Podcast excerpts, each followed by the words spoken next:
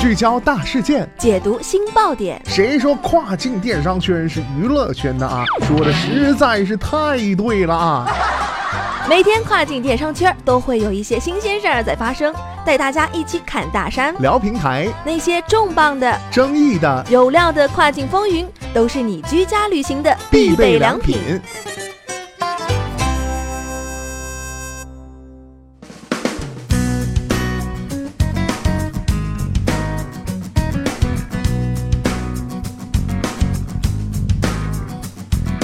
Hello，大家好，欢迎大家在工作日每天中午十二点继续锁定到雨果调频，这里是正在为您播出的跨境风云，我是大熊。十二月十三号啊，东南亚领先的电商平台 Lazada 宣布，皮尔彭龙接任彭雷作为 Lazada 的 CEO，并向彭雷汇报，彭雷会继续担任 Lazada 的董事长。那么在给 Lazada 全体员工的公开信当中，彭雷表示，作为 Lazada 的创始人之一。皮尔彭隆广受尊敬，在过去六年来啊，为公司做出了这个卓越的贡献。之前整个东南亚没有人相信电商，他和其他创始人有远见的，从零开始搭建物流网络，这些宝贵资产啊，令 Lazada 在如今的竞争当中领先。多年来啊，皮尔彭隆在各个岗位中持续超乎预期的履行了职责。彭雷在信中同时表示。未来啊，皮尔彭龙将引领 Lazada 战略性的开拓新的增长空间，同时啊，区域团队紧密协作，继续管理 Lazada 在印度、马来西亚、菲律宾、新加坡、泰国和越南等国的运营。皮尔将担任起我们的未来使命，请全力支持他和我们一起将 Lazada 带向新的高度。那么今天的跨境风云啊，马上带大家一起来了解一下。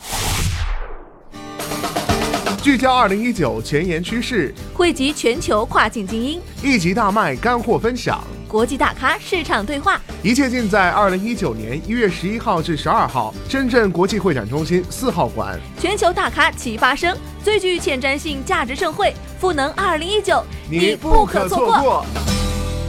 活动购票信息，请进入雨果网 APP 进行了解。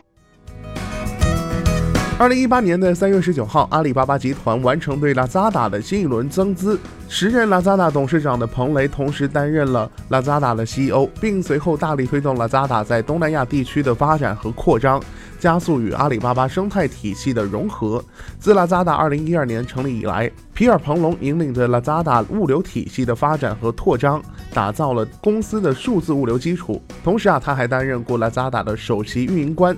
管理过客户服务、供应链和内容生产。二零一八年的八月啊，他被任命为 Lazada 的执行总裁。皮尔彭龙表示，无论从技术能力还是物流网络，Lazada 的成长都得益于阿里巴巴的整个生态。二零一八年对拉扎达来说是一个转折点，比去年初我们获得了提升和演进，变得更加的强壮、更加高效和更加的灵敏。我们的转变啊，刚刚开始。我们很有信心，明年将成为另一个充满转折意义的时刻。那么，作为阿里巴巴集团全球化生态的重要组成，以及帮助中国卖家开拓东南亚本土化运营的第一站，lzada 过去一年变化显著。在不久前结束的2018天猫双十一，lzada 共计有40万商家参与，单日2000万消费者参与抢购，创历史订单的新高。不仅如此啊，拉扎达还在双十一前上线了智能客服机器人，可以支持泰语、英语、印尼语、越南语等四种语言，与东南亚六亿消费者进行线上交流，让东南亚率先进入人工智能服务时代。拉扎达同时还与菜鸟实现了彼此物流网打通，让中国商家能够利用菜鸟物流伙伴，将货物由中国运至东南亚，再无缝由拉扎达接管最后一里的配送。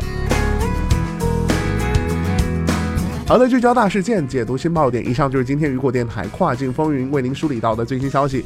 想要了解更多跨境电商资讯，您还可以持续关注到雨果 App 推送的最新消息。我是大熊，我们下期再见，拜拜。